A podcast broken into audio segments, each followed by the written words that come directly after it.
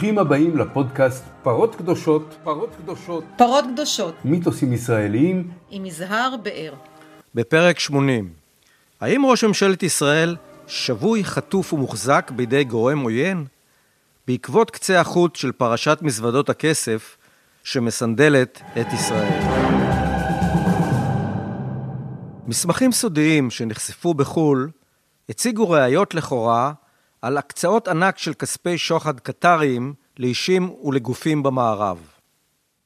תחילתה של הפרשה בפרויקט רייבן, שבו חדרו האקרים שגויסו על ידי איחוד האמירויות לארמון האמיר של קטר וחשפו אוצר בלום של תככים. בין הגורמים שלהם הוקצו הכספים נזכרים נשיא צרפת סרקוזי, נשיא דרום אפריקה טבו ממבקי, משמר זכויות האדם Human Rights Watch, איש הרוח הצרפתי ברנרד אנרי לוי, שחקן הכדורגל מישל פלטיני, המנהיג הדרוזי-לבנוני ווליד ג'ון בלאט, אנשי פיפ"א וגם בנימין נתניהו. חמישה מסמכים מציגים תכתובות סודיות בין ראשי השלטון הקטרי מ-2012, ומהם עולה הנחיה להקצות 15 מיליון דולר לבנימין נתניהו, ועוד 5 מיליון דולר לאביגדור ליברמן, עבור מערכת הבחירות של גוש הליכוד ביתנו. שני מסמכים מ-2018 חושפים מענק לכאורה של 50 מיליון דולר נוספים, שהוקצה באופן אישי לנתניהו לצורכי הבחירות. הכל במזומן. מה אנחנו יודעים על האותנטיות של המסמכים? הסימנים מראים שמדובר במסמכים אמיתיים. בבלגיה הם כבר גרמו לפתיחת חקירה נגד חברי הפרלמנט האירופי שנחשדו בקבלת שוחד, שנועד למנוע מהם לגנות את קטר על יחסה למהגרי עבודה ולעיתונאים. סגנית נשיא הפרלמנט האירופי פוטרה לאחר שנאשמה בקבלת שוחד קטרי. בחיפוש בביתה נמצאו סכומים גדולים של דולרים. בכירים בפיפ"א הואשמו בקבלת שוחד בקשר לאירוח המונדיאל בקטר. עשרות מהם הודו באשמה והורשעו. למעלה מ-200 מיליון דולר כבר הוחזרו לפיפ"א. אף אחד מהגורמים המופיעים במסמכים שנחשפו לא תבע דיבה עד היום. להוציא את ברנרד אנרי לוי, שתבע אתר שפרסם את הדברים בגין הכפשה. תביעתו של הנרי לוי נדחתה, והוא חויב בתשלום הוצאות משפט בסך 3,000 יורו. למרות חומרת הדברים העולה מהזווית הישראלית של הפרשה, גם נתניהו לא תבע עד היום איש בגין הפרסומים הנוגעים אליו. גם עורך דין יוסי כהן, השש אלי קרב מטעמו, לא השמיע קול הפעם. גם לא ליברמן. קטר, למרבה הפלצות, היא התומכת והמממנת העיקרית של החמאס בעשור האחרון, ומי שאפשרה את בניית כוחו הצבאי האדיר שהתפוצץ עלינו ב-7 באוקטובר. זאת בעזרת מזוודות הכסף במזומן שעברו כל חודש באמצעות לשכת ראש הממשלה נתניהו. האם תוך כדי מלחמה בחמאס, ראש ממשלת ישראל מסובך עד צוואר מול קטר, הפטרון של חמאס, באופן שקשה להעלותו על הדעת? הפרשה הזו כמו נלקחה מעלילות אלף לילה ולילה של ארמונות ערב. צללנו לתוכה ובשרנו נעשה חידודין חידודין, ככל שהמשכנו לבדוק את משמעויותיה. מרכז ממרי, שתרגם ופרסם את המסמכים הנוגעים לישראל, פנה לאחרונה ליועצת המשפטית לממשלה ולפרקליט המדינה בדרישה לפתוח בחקירה. ביקשנו את תגובת הרשויות בישראל, את תגובתם של נתניהו וליברמן וגם של שחקנים נוספים, ביניהם ראש ממשלה קודם. נציג אותן כאן. צפו, האזינו, קראו, שפטו ושתפו. יגאל כרמון, בן 78, אה, יליד רומניה, הוא אלוף משנה במיל', בוגר המערכת המודיעינית, ששירת בתפקידים בכירים במינהל האזרחי בגדה המערבית. הוא היה יועץ למלחמה בטרור של ראשי הממשלה שמיר ורבין, והיה מעורב כסגנו של ראש המינהל האזרחי מנחם מילסון בניסיון הצמחתן של אגודות הכפרים בשנות ה-70 כמשקל נגד לאש"ף. הוא המייסד והנשיא של מכון ממרי, שהקים ב-1988 בארצות הברית, ולא סניף מרכזי בישראל. המכון עוסק במעקב אחר תקשורת בערבית, בפרסית, ברוסית, בסינית, ואפילו בשפת הורדו ופשטו, והוא מספק חומרים גם לממשלות ולגורמי מודיעין זרים. במרכז שלו מועסקים 74 אנשי צוות שתרים אחרי אלמנטים טרוריסטיים, אנטי-ישראלים ואנטישמיים, בעיקר במרחב האסלאמי. המימון מגיע אליו מתרומות, אך גם ממשרד החוץ האמריקאי ומגורמי ממשל אחרים בארצות הברית, לא מממשלת ישראל. כרמון מזוהה כבעל נטיות שמרניות ובגישה חשדנית כלפי העולם הערבי וכלפי הפלסטינים.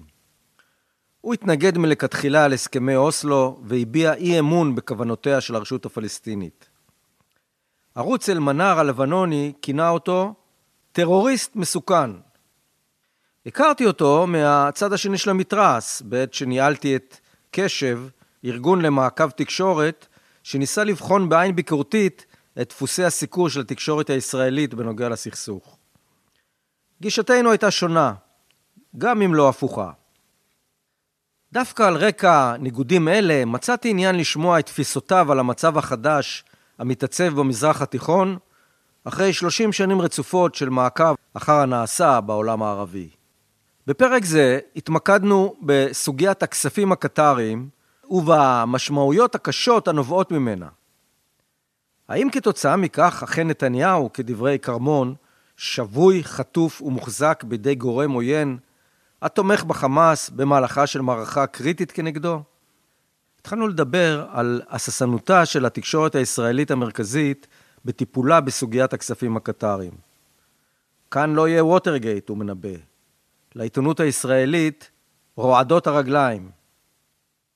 יגאל כרמון, שלום. שלום. אה, בשבוע, שבועיים האחרונים התקשרת אליי כמה פעמים אה, בהצעה, בקשה, שניפגש ונשוחח על מה שאנחנו הולכים עכשיו לשוחח. למה אתה פונה אליי הקטן? יש ערוצי טלוויזיה ממלכתיים ואתה די מבוקש שם כ... כאורח. מה, מה הבעיה? א', אני פונה אליך, תודה שבאת, מכיוון שאתה, אל תמיט בערך עצמך, אתה ידוע כמי שנלחם על אמת. ואני נתקלתי בקושי עצום להופיע. אני למעשה מנסה כל הזמן להבקיע את דרכי, מכיוון שאני אומר דברים שהם קשים לשמיעה, ועוד יותר קשים לבעלי הערוצים. אז, אז, אז אני רוצה יותר לדייק. אנחנו הולכים עכשיו אה, להיכנס לעובי הקורה לפרשת אה, מחקר שאתם אה, מאוד חידדתם, פרויקט רייבן נקרא, נקרא לו. של העברת כספים מקטאר לגורמים שונים בעולם, אבל ענייננו זה הגורמים הישראלים, שזה יעניין אותנו יותר. אגב, לא, לא הייתי משתמש בעניין העברה, כי זה לא ידוע לנו, על הקצאה, על הכנות. כן. אבל מה, אתה, כשאתה אה, ניסית להביא את הדברים, נקרא לזה לתקשורת המרכזית, נתקלת בקושי לספר את הסיפור? בערוץ 12 אה, המציאו איזה תירוץ למה לא יראיינו אותי על זה, אחרי שניהלו איתי על זה משא ומתן וכאילו הם רצו, כן. כאילו, זה היה ברמה הנמוכה יותר. כן. אחר כך בערוץ 11, אה, לפני כמה ימים, אה, אמרו נדבר, לא הוגדר הנושא, אבל ברגע, אני חיכיתי לביטול, לא הגיע ביטול, הגיע משהו אחר, אמרו לי, אבל על המסמכים לא נדבר. והסבירו למה? כן, גם במהלך של ה... זה, פה, כאילו פוחדים מתביעה. אמרתי, תשמעו, אותי לא תבעו. פרסמנו מכתבים דומים על אישים אחרים בעולם, כן. גם למשל על Human Rights Watch, mm-hmm. שמקבלים כסף, קיבלו מסעודיה, קיבלו כן. מזה, והיו כל מיני סקנדלים שם, ולא תבעו אותי. וגם... המאיים הידוע, ככה סיפרו לי, אני לא מתמצא בזה, יוסי כהן אחד, העורך דין, גם הוא לא הגיע אליי. של ו... משפחת. אה, ראש הממשלה. כן, אני יודע, אני לא יודע בדיוק מי הוא, אבל אף אחד לא הגיע אליי. כן. אה, יכול להיות שהם מבינים בדרך. שלא כדאי. שלא כדאי, כי בסופו של דבר זה ייגמר באסון מבחינתם. אתה רוצה לקבל תביעת דיבה? אני, אני לא רוצה לשום דבר, אבל אני רוצה להמשיך לחקור. כל יום אנחנו מוצאים עוד מסמכים על, uh, מתוך הרשימה הגדולה שהייתה. אנחנו עוסקים במחקר, לא בדברים. אבל אני אומר, רק שיגיעו, זה ייגמר ברע. לא לי. אתה אומר שלא כדאי שיתבעו אותך דיבה. לא, לא כדאי להם, אבל הם חושבים לעשות uh, מה שהם רוצים. רק שזה לא כדאי להם ממש. אני חושב שבגלל זה לא מגיעים אליי. ניכנס לעובי הקורה, כן. ואנחנו מדברים ונייחד את עיקר השיחה שלנו לפרויקט הזה, פרויקט רייבן, שבוא נגיד על פניו, אני אומר את זה בזהיר, בכל הזהירות המתבקשת, על פניו, אם כל הפרטים הידועים עכשיו הם נכונים, ובהתחשב בכך שיכולות להיות משמעויות נוספות שאנחנו לא יודעים אותן כרגע, שזה אחד הדברים מעוררי הצמרמורת הגדולים ביותר שהיו בציבוריות הישראלית, אפשר לומר. אתה מסכים איתי? כמובן, אם, אה, בואו נתייחס לזה. בכלל, מה השם פרויקט Raven? כן, אז בוא, בוא, בוא, אה, רק אני, אה, בשביל למסגר את הדברים בתמציתיות, זה התחיל בסדרת כתבות של סוכנות רויטרס, נכון? קודם כל, איך אנחנו הגענו? אנחנו חוקרים את העולם הערבי, את ה... בשפות הש... והמוסלמי, כן. ערבית, פרסית, טורקית, אורדו, בשנים האחרונות גם אה, רוסית וגם סינית. אה, זה עבודת המכון, מעקב אחרי התקשורת, ספרי לימוד, כן. אה, אה, טקסטים דתיים במקום שהדת ממלאת תפקיד בחיי חיי הפרט והחברה, ואנחנו אה, מפרסמים תרגומים וניירות מחקר. אז- אגב, אנחנו גם מוכרים מידע ג'יהאדיסטי לגורמי מודיעין בעולם, בתשלום. ו- חלק מההכנסה. זה חלק מההכנסה. ויש לנו הצלחות בסיכול פיגועי טרור, אה, חלק תרומה בלעדית המידע שלנו וחלק תרמנו, אבל באופן משמעותי, גם בתחום הסיכולי פיגועי ג'יהאד וגם פיגועים אנטישמיים. פחות, יש, יש דוגמאות שאתה יכול לתת או שזה חסוי? לא, לא חשוב, לא, לא, אני אתן דוגמה, אה, הייתה לנו, אני אתחיל עם, אה, עם דוגמאות שהצלנו. בחורה אסלאמית ברכבת בפריז, היא יושבת בשירותים עם הסכין ומשדרת, אני הולכת לדקור. הספקנו להעביר את זה. היא משדרת את. זה מה? בפייסבוק שלה, אני עומדת לבצע פיגוע. הצליחו לתפוס אותה. מה שלא הצלחנו... שאתם התרעתם? כן. מה שלא הצלחנו להציל איזה כומר בנורמנדי, שהרוצח שלו אמר שהוא הולך לעשות את זה, אז לא היה לנו את הקשר המספיק, והגיעו מאוחר מדי והם רצחו אותו. כמה זמן לפני ראיתם את זה? עשר דקות. מה אתה אומר? כן. כן. ועוד, אני לא יכול לפרט הכל, יש אה, עשרה מקרים שסיכלנו פיגועים ג'יהאדיסטיים. ממרי התחיל, ממרי זה East Media Research Institute, אבל מצאתי דבר נחמד להגדיר את זה, זה East MRI. אנחנו ה-MRI של East. אוקיי. מתוך גם הממצאים וגם הניתוח של הרופא. מה אומרים אבל עוד הממצאים. נדבר על ממרי. אז עוד נדבר על זה. עכשיו, אחד המחקרים היה על פעילות קטאר בעולם. קטאר היא מדינה תומכת טרור בינלאומי, אסלאמיסטי. היא גוררת את העולם המוסלמי כולו אל האסלאם של המאה השביעית. המוטיבציה הקטרית היא אידיאולוגית דתית? היא סמל של הכפולים. הם כלפי המערב מציגים את עצמם באור נחמד, מודרני, מתקדם ומדיאטור למי? לארגוני טרור, לטליבן, לאיחואן, לחמאס. כן.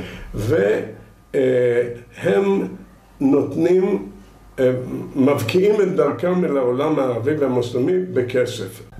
ב- לפני 2019 אה, האמירתים פרצו אל אתרים של כמה מדינות, של הקטרים, של הטורקים, של ישראל, של כל מיני. שחשוב להזכיר שבין האמירתים וקטר יש... כן, זה היה בכלל... יש תחרות. זה היה בכלל תגמול. כן. קודם פרצו הקטרים לאמירתים, ואחר כך הם פרצו להם בחזרה. ואספו אלפי מסמכים. את הפעולה הזאת, כולל השם הזה, רייבן, עשו עבורם סוכני NSA בפנסיה, אנשים לשעבר מכיר. אמריקאים. אמריקאים, וגם אנשי CIA היו, נזכרו על ידי האמירתים לעשות את העבודה הזאת. כן. והם שנתנו לה את השם פרויקט רייבן, שאחר כך, במשך הזמן, האמירתים רצו בעלות שלמה על זה, אז גם שינו את השם והכל, לא משנה. אה, האוסף האדיר הזה של המסמכים, כן. אה, התחיל לדלוף פה ושם בכל מיני מקומות. אחד המקומות שהוא דלף בהם היה בצרפת. אנשים שקשורים לצרפת ברמות שונות. סרקוזי, אשתו, אה, איזה שר לענייני קשר עם הפרלמנט, אה, ז'אן מארי לגואן, אה, פלטיני, כל פרשת פיפ"א, זה חושף דברים מדהימים. עם מיליציות אסלאמיסטיות במאלי, ווליד ג'ומבלט, Human Rights Watch, דרום, נשיא דרום אפריקה לשעבר. ר- רק כן. שאלת הבהרה. כן. כשאנחנו מדברים על העברת כספים מקטאר, כמו שנטען, מקטאר לגורמים שונים. אם זה גורמים אה, ראשי שלטון, או אם זה אנשי ציבור, אה, אה. ברנרד אה, הנרי לוי, או-. סרקוזי. איפה עובר הגבול בין מה שהיית מגדיר או מה שאנחנו היינו מגדירים שוחד, לבין תרומה, כמו שיש תרומות, אה, ארגוני, אה, גם הארגון שלך מקבל תרומות. איפה זה תרומה ואיפה זה משהו אחר, פגום, או שוחד, או קרוב לזה? איפה עובר הגבול? הקטרים מבקיעים את דרכם, את דרכם לכל מיני מטרות. יש מה שנקרא קטר גייט. הם קנו חברי פרלמנט אירופי. הגברת אווה קיילי, סגנית ראש הפרלמנט, היא בכלא. היא בגלל קבלת הכספים האלה. מצאו בביתה מיליונים של דולרים. רגע, ויודעים את המקור? המקור כן. שוייך לקטר. ודאי, ודאי, יודעים את זה. פרשת פיפ"א, שיש מש, משפטים שמתנהלים, כן. אה, אבל אה, תגיד, ההעברות לגורמים באירופה, לפיפ"א וזה, זה גם מזוודות, או הכל מזומנים? בעיה לקטרים להעביר מזוודות כסף כדיפלומטים. שום דבר לא היה בהעברות, הכל, הכל במזומן היה. כן, הכל, כולם במזומן. כמעט כולם, אני לא יודע אם... כן. תרומה לארגון, ל-Human Rights Watch נגיד. רגע, רגע. למה זה לא תרומה לגיטימית?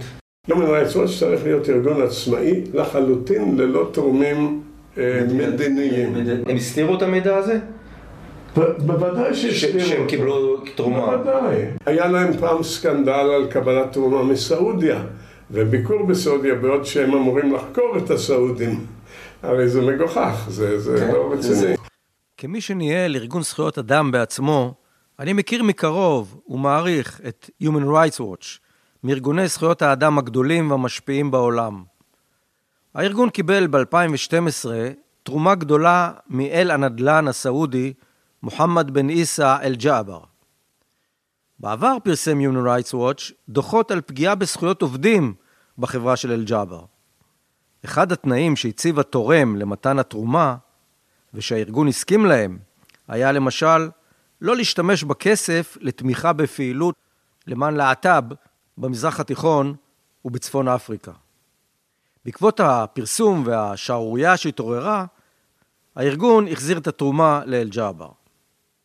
בעקבות הסקנדל פרסם Human Rights Watch הודעה לפיה קבלת המימון היא החלטה מצערת מאוד שעומדת בניגוד מוחלט לערכי הליבה שלנו ולמחויבות ארוכת השנים שלנו לזכויות להט"ב כחלק בלתי נפרד מזכויות אדם. אבל עכשיו, במסמך שאני פרסמתי, כתוב סכום נוסף של שלושה מיליון אה, יורו. ברור שהם לא יכולים לקבל כסף מגורם מדיני, שהם צריכים לחקור אותו. אלפי פועלים מהמזרח נהרגו בבניית האצטדיונים. כן.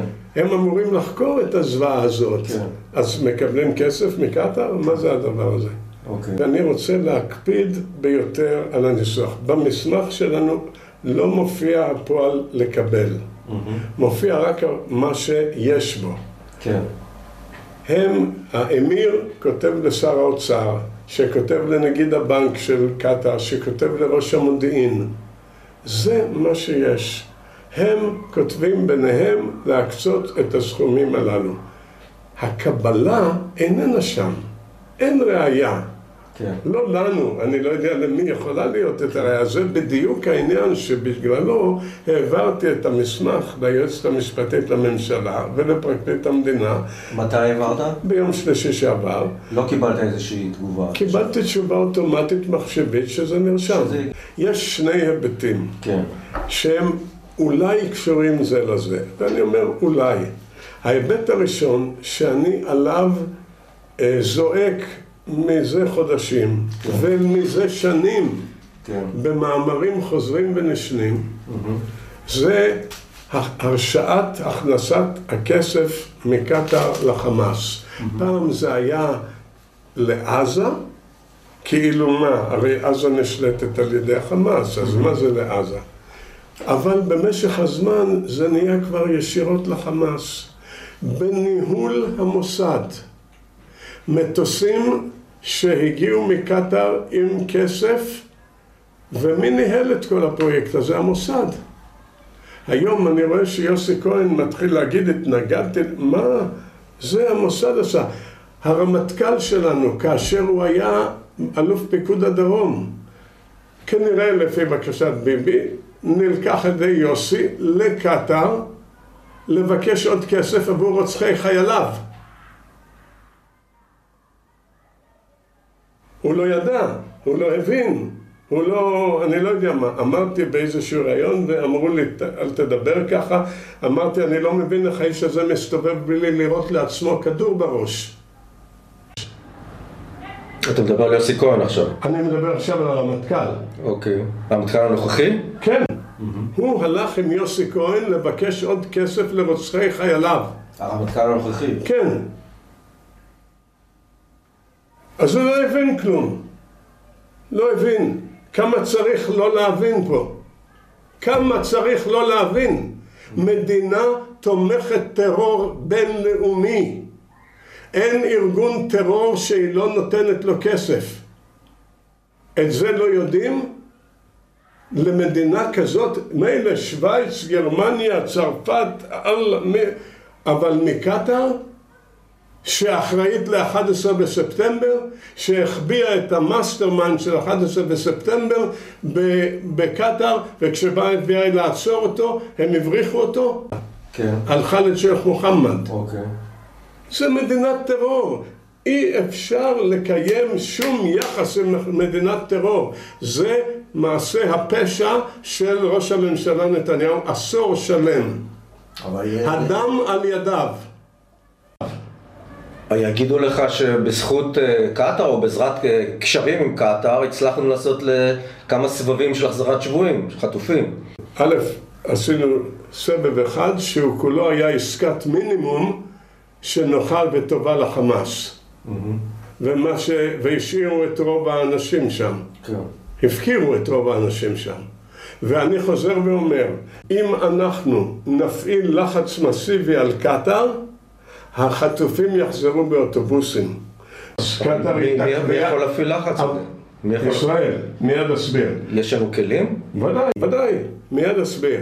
עבור הח- החמאס, קטאר, היא שעשתה אותם מארגון קטן לעוצמה צבאית אדירה, כל טיל, כל רוצח, 30-40 אלף, יש שם צבא שלם שנלחם בנו. כל עזה תחתית, הכל זה קטאר. אם בשביל חמאס, קטאר היא תק- התקווה, קטאר היא העתיד, קטאר היא הקיום, קטאר היא המשך המאבק בישראל. ואם אין קטאר, אין חמאס. לכן הם יעשו מה שקטאר תגיד להם. להגיד להם, לשחרר את כולם, והם כולם יחזרו. מה מנופי הלחץ שלנו על קטאר? מה שאנחנו עושים נגד איראן, התקפות סייבר, וגם להכריז מלחמה לא רשמית על על עוד מדינה. היא הכריזה עלינו מלחמה, יזהר. אנחנו לא מכריזים על כלום. אנחנו מתנהגים כאילו היא הכריזה עלינו מלחמה והכל טוב, איזה יופי. מה זה? צריך לפגוע בה בתגובה למה שהם עוללו לנו. וחוץ מזה כדי לשחרר את החטופים. אין לנו ניצחון במלחמה הזאת, כי לא יהיה ניצחון, גם אם נדרוך על גופות סנואר, כי מה שאיבדנו, איבדנו. דמם של 1,200 הרוגים במיתות משונות הם על ידיו של בנימין נתניהו. והם זועקים מהאדמה, ועל זה צריך לנקום בקטאר, אני לא מתבייש לומר את זה. וקטאר היא מדינה על קרעי תרנגולת. קטאר היא 300 אלף בדואים עם שני מיליון זרים, שבאו לעשות שם בוננזה כלכלית. וברגע שיתחילו להרגיש שהקרקע מתערערת, כולם יעופו משם, יש להם מקומות אחרים ללכת, והמדינה הזאת תתמוטט. צריך להראות להם שקיומם על הכף. וברגע שהם יבינו שקיומם על הכף, החטופים יחזרו. האם אה, זה לא נכון אם נגיד שלמשל לקטרים יש את עתודות הגז, אחת הגדולות בעולם, ובין השאר הם בני ברית של ארה"ב? זה יהיה נכון שאני אגיד את זה? ומה? אז מה? אז זה עניין קיומי שלנו. אנחנו מכריזים מלחמה גם על אמריקה. לא. לא ולא. מכמה סיבות שאני אסביר. האחת, אמריקה היא מדינה שאפשר להיאבק בה. אני מכיר את הזירה הוושינגטונית, יש קונגרס, יש סנאט, יש עיתונות, אפשר להשפיע, אפשר להיאבק על דעת הקהל, אפשר להסביר. יש גנרלים בממרי, יש לי בבורד את ראשי בבורד של ממרי, ראשי המודיעין האמריקאי לשעבר, NSA, CIA, DIA, FBI, אצלי, והם, והם מדברים נגד קטאר. האמריקאים מבינים לא. את קטאר? חלק מבינים, חלק לא. יש פה ברית בלתי קדושה בין דמוקרטים ורפובליקאים. כן, הבנתי שלטראמפ יש השקעות שם גם אה, אישיות. גם, אני לא יודע את זה, אבל אני יודע שלקטאר יש השקעות בארצות הברית. למשל בחינוך הגבוה, מיליארדים, אה, ועוד בכל מיני מקומות.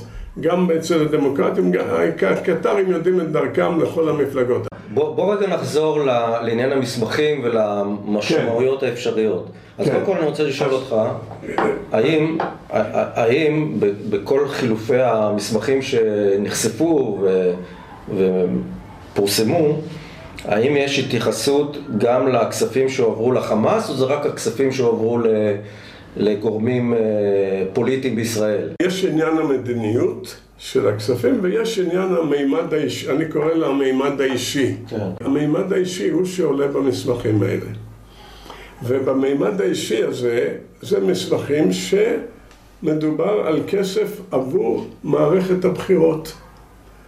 לך תדע מה זה אומר, זה לא שהגיע הגזבר של הליכוד וקיבל את הכסף, זה לראש הממשלה כתוב, לראש הממשלה, ראית את המסמך, כן, כן. אז הוא, זה כתוב ככה.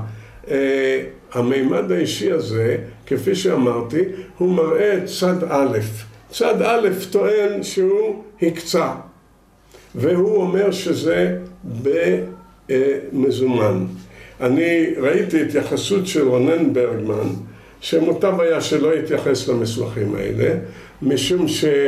אה, אה, שהוא אומר, מחפשים הוכחות בנקאיות, אבל כתוב שזה כן. במזומן, אה, וכדאי לרונן ברמן לא להתעסק עם זה, בגלל שהוא פרסם הרבה מאוד דברים על עלילות המוסד, שהיה מעורב בכספים האלה לפני ולפנים, אז זה לא עניינו להגיד אם זה נכון או לא נכון. עכשיו, שאלת אה, טעם, כשמועברים אה, כספים שידועים שמועברים, כמו לחמאס מדי חודש, למה לא מעבירים בהעברה בנקאית? למה המזוודות? שאלה נפלאה, שאלה נפלאה. אני שאלתי את השאלה הזאת כל הזמן. לא מוצא חן בעיניי, לא מוצא חן בעיני זר בארץ. זה שיטות מאפיוזיות. נו, בסדר, אז יש... זה מישהו גוזר קופון? זאת הסיבה? זה רק משמעות שיכולה לעלות. אין לנו הוכחות לזה. זאת שאלה שגם אני הצגתי ואתה צודק בה. זה שבעינינו זה לא מוצא חן, יש ראש ממשלה, הוא החליט, זו המדיניות. אם זאת המדיניות, למה לא בנק ישראל? אז אומרים, אבל זה בלתי חוקי בבנק ישראל. אז מה, אנחנו עושים דברים בלתי חוקיים בעליל כי זה בלתי חוקי? איזה, איזה מין זה. אני מציע לך, יזהר, שתשוחח עם השר, הראש הממשלה לשעבר בנט, ותשאל אותו על התהליך המוזר הזה. פניתי לראש הממשלה לשעבר, נפתלי בנט, שהשיב כי הוא אינו מתראיין בתקופה זו, אך הוא נענה לבקשתי למסור בנושא תגובה קצרה בכתב, שזו הייתה לשונה. מלשכת ראש הממשלה לשעבר נפתלי בנט נמסר, ראש הממשלה נפתלי בנט הפסיק את העברת מזוודות הכסף לחמאס. אני, אני עכשיו אה, ספקולטור לרגע, כן? ואני אומר את זה בזהירות. אם אכן הכל נכון, ואכן הועברו כספים בהקצאות שאנחנו יודעים שהמסמכים מדברים עליהם, זאת אומרת, ל- לליכוד, לאביגדור ליברמן, לנתניהו באופן אישי, אז זה אומר מזוודות של כסף שהועברו לאנשים, אנשי ציבור, שהמשמעויות של זה הן אה, מצמררות, אם זה נכון. כמובן, אז זה, לכן זה, זאת רק עילה מחשידה שצריך לחקור אותה. זה לא, אני לא עוסק בחקירות, אני עוסק במחקרים. זה עניין לרשויות החוק בישראל לבדוק אותו. ויש מספיק לידים. הרי אנחנו לא יודעים אם זה הלך דרך ישראל, אם זה הלך. כן. האם זה דרך ישראל, אולי דרך חו"ל. מי יודע? זה לא, לא ידוע שום דבר בעניין הזה, אין ראייה לשום דבר, זה רק עילה מחשידה שצריך לחקור אותה. ראוי לחקור אותה כי אם, אם, אם, אם, אם זה נכון, זה כל כך מזעזע. למה זה מזעזע? כי זה מתאים למדיניות הנפשעת. ולכאורה, אומר עוד פעם, לכאורה זה נותן כאילו הצדקה אישית למעשה נפשע. אז יש סיבה לחקור, כי אם זה נכון, זה כל כך נורא, שאי אפשר לא לחקור את זה. תשמע, יזהר, אני ממש לא חושב שהמימד האישי כן. קשור. הוא, אם היית פוגש אותו, היית גומר בלי המעיל. כי זה הוא. Mm-hmm. האם זה קשור למדיניות? ממש לא. לדעתי, ממש לא. המדיניות הייתה... לא, יכול להיות שילוב של דברים. לא יכול להיות. תשמע, אני עכשיו לא שואל אותך כמשפטן, אבל האם זה, זה מחשבה מופרכת להגיד שאם כל החשדות הם נכונים, אז ייתכן שה, שהמנהיגות הפוליטית הראשית בישראל היום היא בת ערובה לכוח עוין זר. ובכן, אני כל הזמן זועק את זה, שראש הממשלה הוא שבוי, הוא חטוף בעצמו והוא משת"פ של קטאר. לא בגלל המימד האישי, גם, אם, לא, עליו... גם אם הוא לא קיבל משהו, ממש, בפשטות שוחד. ממש לא קשור לגמרי. כן. אני אומר יותר מזה, יזהר, לדעתי האישית, אין קשר בין הדברים. העניין, המימד האישי, הוא המימד האישי, הוא היה נוקט את מדיניותו עם ובלי המימד האישי הזה. זאת הייתה מדיניותו הרשמית, ויש לה כמה הסברים שאני יכול להיכנס אליהם. אבל אם אתה אומר שהוא שבוי, שנתניהו שבוי בידי קטר. שבוי מדיניותו, מכיוון, לא המימד השני, שבוי מדיניותו, כי אם הוא פתאום יתנגש עם קטר כמדינת טרור, כולנו נשאל אותו, סליחה, זאת מדינת טרור, כמו שאתה אומר, אז איך הרשית להכניס מיליארדים? זה לכשעצמו דבר מזעזע. על זה הוא שבוי, על זה הוא חטוף, על זה הוא משת"פ. שאלה כמו נגיד סגירת אל-ג'זירה.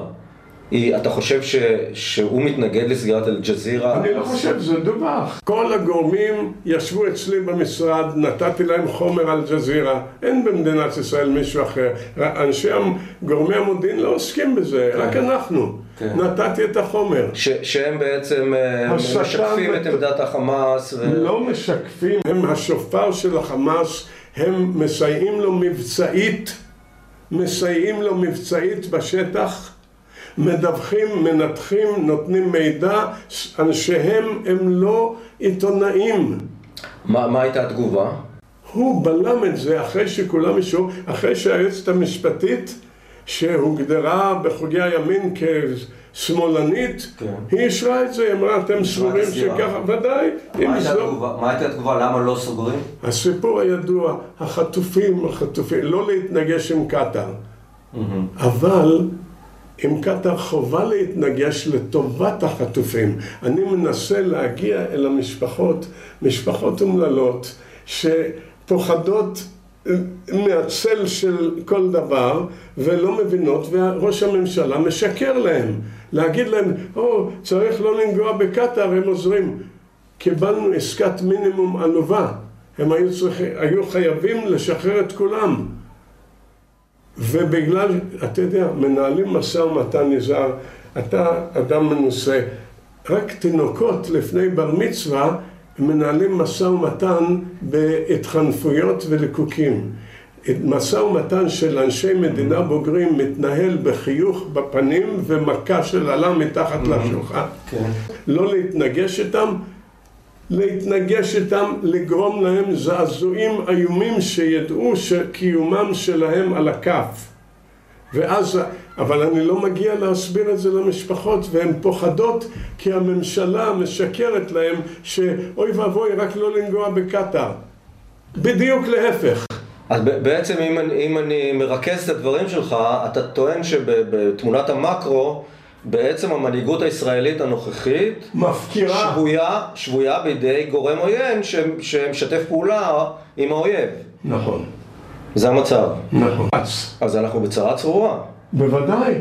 המדיניות היא האסון. עליה הוא חייב לשלם. על דמיהם של 1,200 הרוגים שזועקים מהאדמה.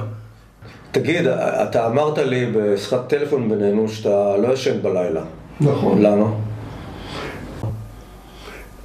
אני רואה איך החטופים עובדים מדי יום, איך חיילי צה"ל עובדים, גם המלחמה הייתה נגמרת מזמן.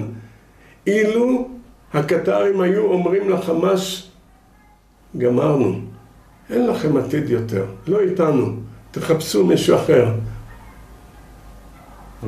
האנשים חיים על התקווה, נאבקים על הידיעה שהם ינצחו והכל יחזור. Mm-hmm. ואם הם ידעו שלא יחזור כלום, כי צינור החיים שלהם עבד לנצח, זה ישפיע עליהם. כן. בקשר לפתרון העתידי של שש אחרי המלחמה בעזה, מדברים על אפשרות של אה, הצמחת מנהיגות מקומית, יש כל מיני דיבורים מהסוג הזה, יש מנהיגים אה, אזוריים, שכונות וכדומה. ואנשים שיש להם איזשהו עבר שקשור לשנות ה-80 אצלנו, 70-80, זוכרים את אה, אגודות הכפרים, את ניסיון אגודות הכפרים אצלנו, שנכשל כישלון חרוץ. יש איזה דמיון בין, ב, בשאיפה או בתשוקה לפתרון מהסוג הזה? היום שאחרי לא קיים. לא קיים יום שאחרי. המלחמה הזאת תימשך כן. עשר שנים לפחות. ואומרים לי, אתה פסימי? ואני אומר, אני אופטימי, רק עשר שנים, יכול להיות הרבה יותר. צפון עזה תהיה אזור מלחמה בינינו לבינם, עד שהיא תהפוך לנורמנדי. גם אם יישארו 500 איש לוחמים אה, רוצחים של החמאס, הם ישלטו באוכלוסייה, כן. ימשיכו לירות עלינו ואנחנו עליהם, זה הצפון. כן. בדרום יהיה מחנה פליטים אחד של מאות, אולי מיליונים, מאות אלפי מיליונים, כמו שיש בסוריה, בטורקיה, בעיראק, בירדן, מחנות פליטים אדירים. כן. זה גורלם של האינטלקטואל המרוקאי הידוע טאהר בן ג'לון. הוא אליל השמאל, ג'לון. כן, הוא אליל השמאל במערב, כן. הוא כתב מאמר באלפון ואמר הבעיה הפלסטינית נרצחה ב-7 באוקטובר והיא לא קיימת יותר. אין שום מקום להשוואה עם אגודות הכפרים. אגודות הכפרים היו גוף פוליטי. לצערי, אני הייתי מעורב בזה, ממש עמוק. באיזה תפקיד היית אז? הייתי אז יועץ לענייני ערבים, ואחר כך ממלא מקום ראש המינהל. במינהל האזרחי. היה האזרחי, היה פרופסור מילסון ידידי ומורי, והם היו גוף פוליטי שרצה פתרון פוליטי, ולא פתרונות לישראל.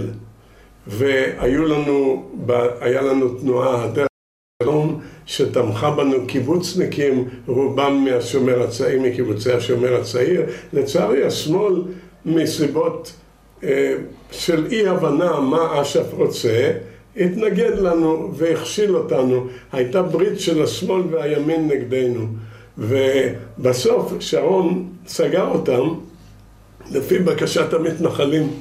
רגע, אבל מה מה ההבדל בין הרעיונות עכשיו של מנהיגות מקומית בעזה? כי זה, לא, אבל- כי זה לא פוליטי. מה כי זה לא. פוליטי? הכל אבל- פוליטי, מה זאת אומרת לא פוליטי? לא, אני לא יודע בדיוק מה הם רוצים לעשות, אבל לדבר עם חמולות ושטויות זה... זה... לא, כדי ל- ל- לנהל- לנהל את עזה, במובן של אבל האנשים האלה או- רצו לנהל, אנשי אגודת הכפרים רצו לנהל את פלסטין, לא את עזה. אוקיי. מדינה פלסטינית, שמבוססת על שלום, על השלמה עם חלוקה.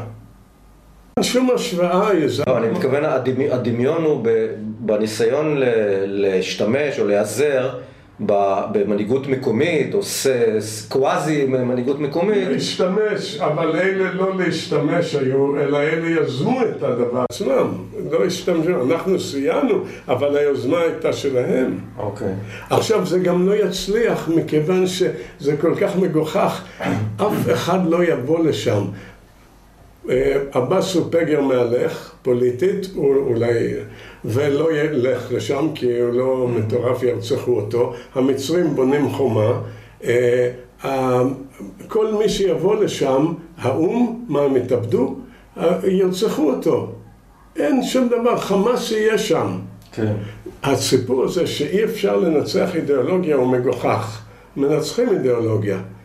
מיד אסביר איך. הנאציזם הובס כאידיאולוגיה, הפשיזם, הקומוניק, הכל הובס כאידיאולוגיה. נשארו גרעינים עלובים. איך עושים את זה? אם קטאר לא תתקיים יותר, או תימנע יכולתה להזין במיליארדים את גורמי הטרור והרוע בעולם, אז אפשר יהיה להגיע לפתרונות מכל סוגים, מכל דרך. אתה טוען שקטאר היא הבלם מפני ניצחון? בכל העולם.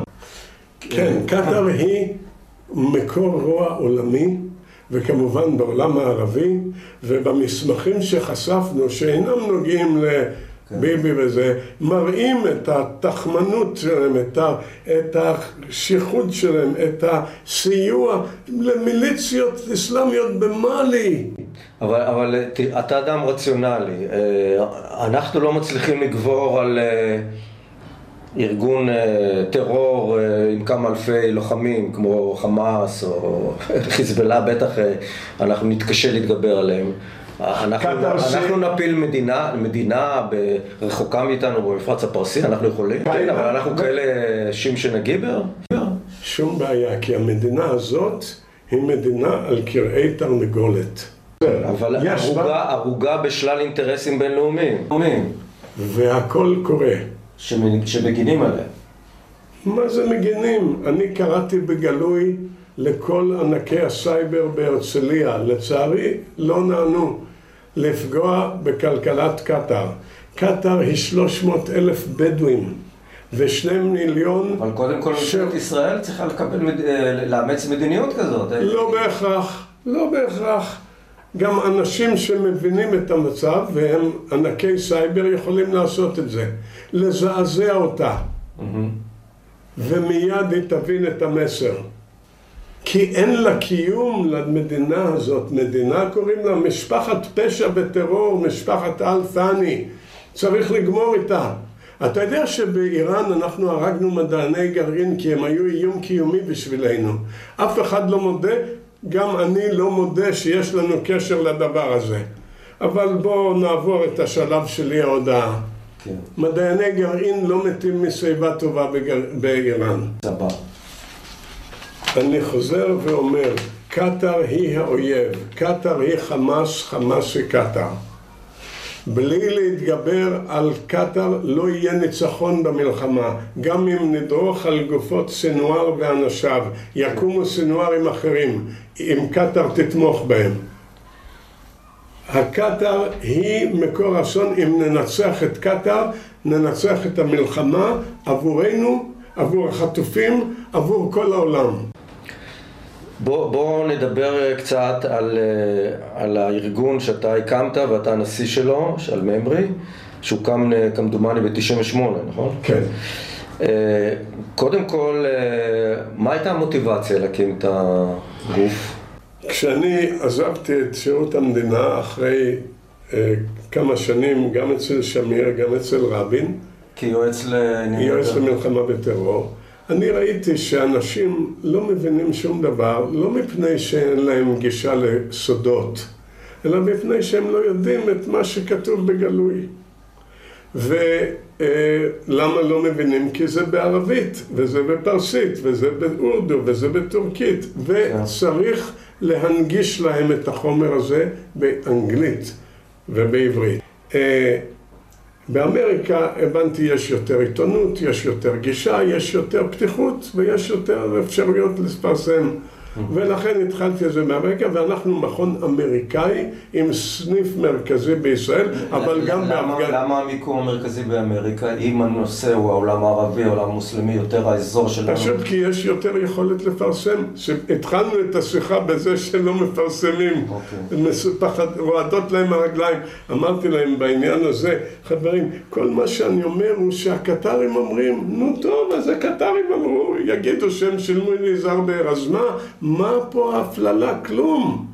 אתם יכולים לשדר את זה. עובדה שאף אחד לא תבע אותי, Human Rights לא תבע אותי, שהיית מצפה, כל מיני, לא טובים גם היוסי כהן הידוע, אני לא, זה יש שני יוסי כהן בעייתיים, אחד ראש המוסד, אחד איזה עורך דין או מה, לא הגיעו אליי, כי מה העניין, מה יש פה, זה מקסימום חשד שצריך לחקור אותו, בוודאי, אבל anyway, באמריקה הכל פתוח. אבל אני למדתי שבישראל לא יהיה ווטרגייט, כי כל העיתונאים רועדות להם הרבה קריים. על כלום, על שום דבר, על שום דבר. העיתונות בארץ פחדנית מהראש הממשלה. על כלום, על סתם. תגיד, אה, בכל זאת יצא לממרי דימוי של גוף עם אוריינטציה ימנית. מה אתה אומר על זה?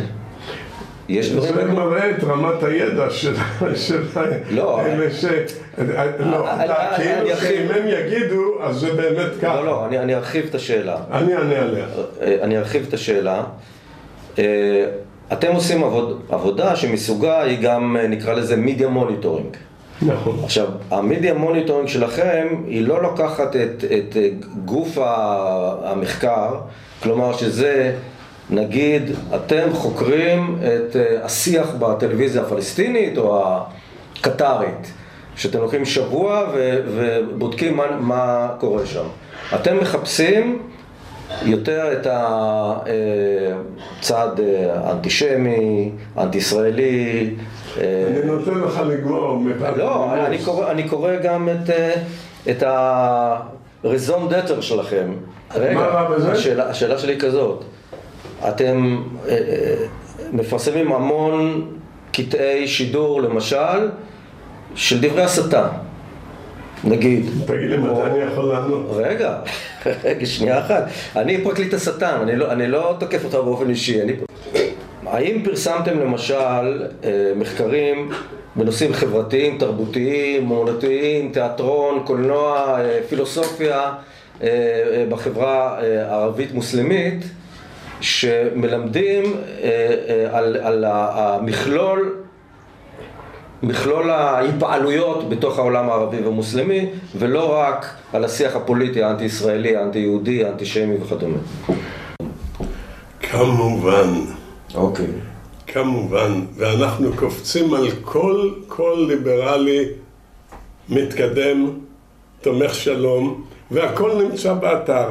וההאשמה הזאת שאתה מייצג אותה, היא לא בהכרח לא, שלך, היא האשמת שווא ושקר. אוקיי. אנחנו מפרסם כל דבר חיובי שרק אפשר. קופצים עליו. אתה יכול להכחיש שהקולות האלה הם חלשים בעולם הערבי והמוסלמי? אני לא חושב שאתה יכול. אבל אנחנו מפרסמים כל דבר ליברלי, מתקדם, חיובי, שרק אפשר למצוא. בוודאי. אני אשאל אותך שאלה כזאת, האם... לא, אני עונה לך. כן, כן, אני מאזין. אבל האם הצופה או העוקב אחר הפרסומים שלכם, בסופו של יום, הוא לא מקבל את הרושם שאין עם מי לדבר, אין עם מי לעשות שלום, או שלום בלתי אפשרי? האם זאת לא המסקנה? אתה מדבר אל האיש שניסה לקדם את השלום. זה דבר ראשון, אישית. דבר שני, אני... אה, לא, יכול להיות שזאת המציאות, שהמציאות היא שאין עם מי לדבר, אבל אה, האם זה... האם זה... כן. אין עם מי לדבר, אבל אה, האם זה... האם זה... באמת? כן. אז אני אגיד לך, קודם כל, ספרי לימוד הם ספרי לימוד. אני הוצאתי סרטון שנקרא על החינוך לג'יהאד מתוך קליפים. מה לעשות? שזה מה שאנחנו מוצאים. בסוף יש גם אלה שקוראים קולות אחרים בסוף הסרטון שמראים את הקולות האחרים. Mm-hmm. ולמרבה הצער אגב, הקולות האחרים שמנסים לכפות קדמה הם קולות אוטוריטריים. מלך מרוקו, מלך סעודיה, יורש העצר, אה, בתוניסיה, ומה לעשות שה... האיחואן או grassroots organizations הם אנטי ישראלים בעליל. עכשיו תראה, אני הוצאתי, וזה נושא שאנחנו צריכים לדבר עליו, הוצאתי ב-31 באוגוסט התראה על מלחמה בספטמבר-אוקטובר. אמרו לי אנשים, תפסיק עם הגזענות הזאת. די. מה השטויות האלה? השטויות האלה לא שלי. תקרא את ההתראה. הראינו את זה. כן. להגיד, נוצר מצב שבעיקר בשמאל, תראה, אני רואה את עצמי כשמאל עם עיניים פקוחות. כך הייתה כל ישראל בשנות החמישים. הקיבוצים, הכל. הייתה אמפתיה בלי קבלה. כך אני רואה את עצמי. אמפתיה ללא קבלה. ללא קבלה של מה? של עמדתם. כן. אבל זה לא אומר שצריך להיות עוינים כלפיהם. Mm-hmm. יש אירופה לפני אלף שנה הייתה גרועה מהם. התקדמו. מה הייתה אירופה לפני אלף שנה? מאות שנים של מלחמות דת, 30 אה, אחוז מאוכלוסיית הגברים בגרמניה הושמדה במלחמות דת. שבה הרנסאנס והתקדמו.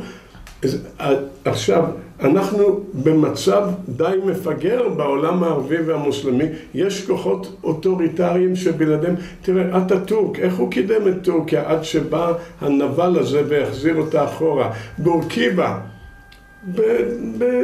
באופן אוטוריטרי, הכריחו אותם להתקדם.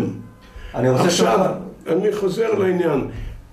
בארץ השמאל העיוור, לא השמאל עם העיניים הפקוחות, השמאל עם האמפתיה שגוררת מיד קבלה של העמדה שלהם, ועוד העמדה שלי היא אמפתיה ללא קבלת עמדתם, כי אי אפשר... אמפתיה חשדנית, אתה מתכוון. לא חשדנית, לא מקבלת את עמדתם.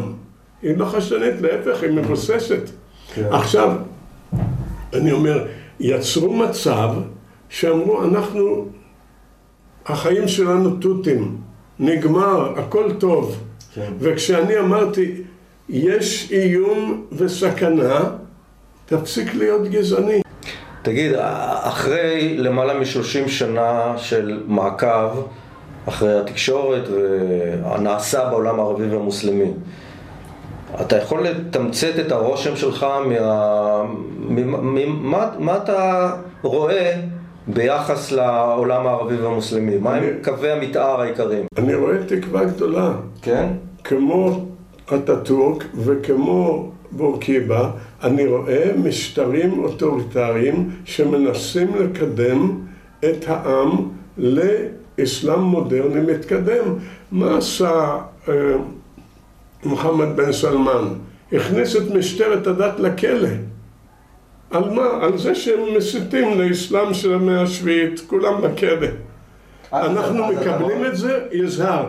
אתה, יזהר באר, מקבל את מה שהוא עושה או לא? אז אני אומר לך, הוא מכניס את הקיצוניים המוסלמים לכלא על זה שהם קיצוניים מוסלמים. מקובל עליך או לא? ברשותך, לא מרואיין, אבל... אה, המראיין סירב לענות על השאלה. כן.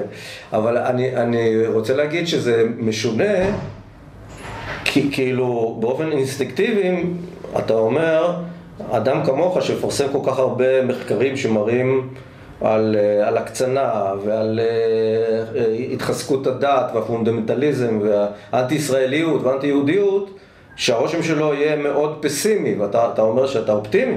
ודאי, כי אני רואה משטרים נאורים שנאלצים להיות אוטוריטריים במרוקו, זאת אומרת, זה משטר נאור במרוקו? במטרותיו, אבל בדרך שבה הוא משפיע על, ה, על האוכלוסייה הוא אוטוריטרי. הוא לא נותן ביטוי לאנטי-ישראליות, הוא מכניס את אל-ג'זירה לכלא. גם במצרים עשתה איתנו שלום כתבי ג'זירה בכלא. אז מה שאתה רוצה לומר במילים אחרות, שכישראלים, בוא נגיד ליברלים, אנחנו צריכים להיות מעוניינים בחיזוקם או בהתחזקות המשטרים האוטוריטריים, כי הם בלם בפני אה, אה, רגרסיה חשוכה. תלוי איזה, לא האיראנים, אבל האמירויות, הסעודי, אפילו האומלל הזה בירדן, שהוא מנסה איכשהו לקיים את, ה, את השלום איתנו. כן.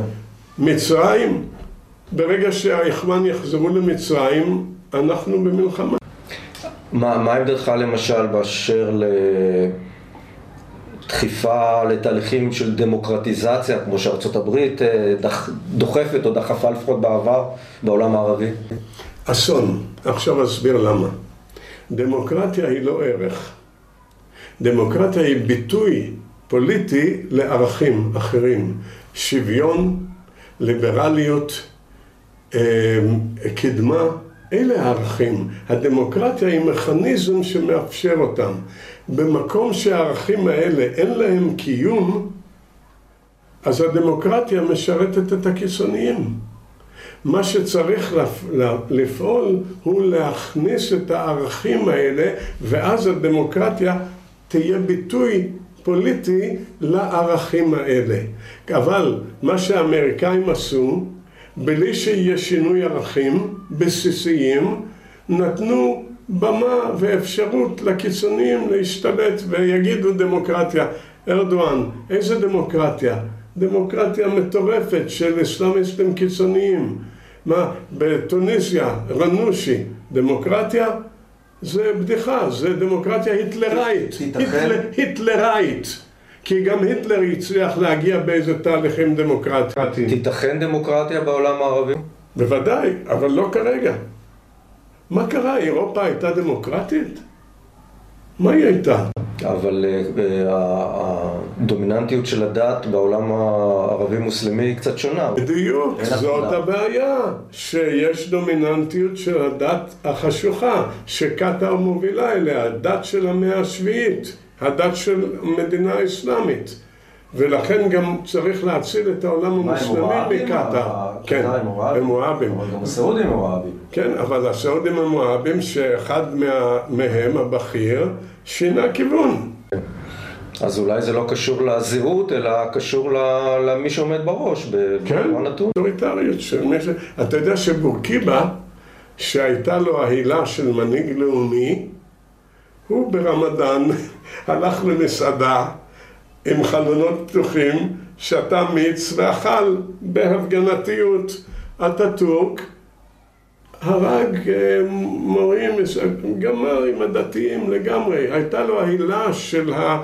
של הפטריוט שגירש את הבריטים וכל מי ששלט שם והוא הרשה לעצמו והוא עשה אותם אירופים. בכל זאת אתה, אתה נעשה אופטימי כי, כי מה? כי אתה רואה תהליכים? כי אני רואה משטרים, אנשים, נאורים שמבינים שאין להם... נאורים שצומחים מתוך האוטוריטה? מנהיגים נאורים, כן, מנהיגים נאורים. מה עשה הזה, ראש, נשיא איחוד האמירויות? הוא בנה מרכז בין דתי. הישראלים אומרים, עשה שלום עם ישראל. מה שלום? שלום עם ישראל זה רק נדבך אחד. הוא הביא לשם את האפיפיור. הוא מכניס לראש של המוסלמים כל הדתות שוות. שוויון. כן. אינדיבידואליזם. אה, ליברליזם. אלה הערכים, רק עליהם אפשר לבנות את הדמוקרטיה. אז קודם אתה צריך להנחיל את הערכים. אז אתה יכול לתת למכניזם הזה, שנקרא דמוקרטיה, לבוא לביטוי. אני רואה תקווה גדולה עם המנהיגים האלה, הם כמו אנשי הרנסאנס, מה, מה היה ב, בימי הרנסאנס באיטליה? Mm-hmm. לא היו מנהיגים אוטוריטריים שטיפחו את הרנסאנס. כן. לסיכום, מרק אייכינגר, איש מודיעין צרפתי לשעבר, פרסם ב-2022 ספר שבו הציג מקור למידע על מענקי המיליונים שהוקצו לפי המסמכים הקטריים לנתניהו ולליברמן. הוא טען כי בפברואר 2021 הוא העביר את המסמכים הנוגעים לדבר לשגרירת ישראל בשוויץ, יפעת רשף. הוא גם אמר שהוא מוכן להעיד על כך בבית משפט. ב-19 בדצמבר 2023 פנה יגאל כרמון ליועצת המשפטית לממשלה, גלי בהרב מיארה, ולפרקליט המדינה, עמית איסמן, עם כל החומר שאסף ממרי בנושא הכספים הקטריים, ודרש לפתוח בחקירה. פניתי בשבוע שעבר לשניהם באמצעות דוברות משרד המשפטים. עד לרגע זה לא הגיעה תגובתם. פניתי גם למשרד ראש הממשלה בבקשת תגובה, שלא הגיעה עד כה. ב-30 בדצמבר נשאל ראש הממשלה במסיבת עיתונאים על הכסף הקטרי. ושאלה שנייה ברשותך, מסמכים קטריים שהודלפו מגלים לכאורה הוראות של ראשי המשטר שם להעביר מיליוני דולרים לקמפיין של הליכוד ב-2013 יחד עם ליברמן ושוב לקמפיין שלך ב-2018. האם אכן הועבר כסף קטרי לקמפיין הליכוד או שמדובר במסמכים מזויפים? נלך ישר לשאלה השנייה ואחר כך נחזור לראשונה. שקר מוחלט, לא היה ולא נברא. אני מתפלא על אנשים שמתייחסים לזה אפילו ברצינות, זה בדיחה. לגבי השאלה... פניתי גם לראש הממשלה לשעבר, נפתלי בנט, בבקשה לשוחח איתו בנושא העברת הכספים לחמאס. בנט מסר כי הוא אינו מתראיין בתקופה זו, אך הוא הסכים לבקשתי לתת תגובה קצרה בכתב. זו הייתה לשונה. מלשכת ראש הממשלה לשעבר נפתלי בנט נמסר ראש הממשלה נפתלי בנט הפסיק את העברת מזוודות הכסף לחמאס. פניתי גם לשר הביטחון לשעבר, אביגדור ליברמן, אך הוא בחר לא להגיב. מבין גורמי החוץ המעורבים בפרשה, פניתי בבקשת תגובה לארגון זכויות האדם Human Rights Watch ושאלתי, האם תוכלו להגיב על המסמך הקטרי שאומר בין היתר ש, ציטוט, ראש ממשלת קטאר הסכים לספק תמיכה כספית של שלושה מיליון אירו לארגון Human Rights Watch? האם Human Rights Watch קיבל מימון ישיר או עקיף מקטר, או ניהל משא ומתן לקבלת מימון כזה? זאת הייתה תשובתה של סטייסי סליבן, מנהלת התקשורת ב-Human Rights Watch. מר באר היקר, אין לי כל תובנה לגבי כוונותיה של ממשלת קטר, אך אני יכולה לומר לך באופן חד משמעי שארגון Human Rights Watch מעולם לא ביקש או קיבל כספים מאף ממשלה כולל מקטר. אנחנו לא לוקחים שום מימון ממשלתי, אף פעם. זה היה פרק 80 של פרות קדושות. האם ראש ממשלת ישראל שבוי, חטוף ומוחזק בידי גורם עוין? בעקבות קצה החוט של פרשת מזוודות הכסף שמסנדלת את ישראל. כמו תמיד, נשמח לעזרה לפרויקט זה שנעשה כולו בהתנדבות, בתרגום לאנגלית, בעריכת וידאו או בתרומה כספית. פרטים בעזרה ותרומה באתר פרות קדושות.